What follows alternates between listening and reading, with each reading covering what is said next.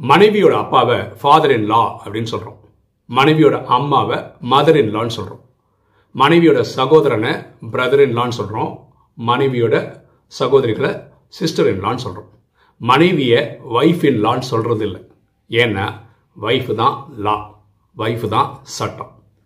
திருமண வாழ்க்கையில் மனைவி போடுற சட்டத்துக்குள்ளே எல்லாம் நடந்ததுன்னு வச்சுக்கோங்களேன் குடும்ப வாழ்க்கை சிறப்பாக இருக்கும்.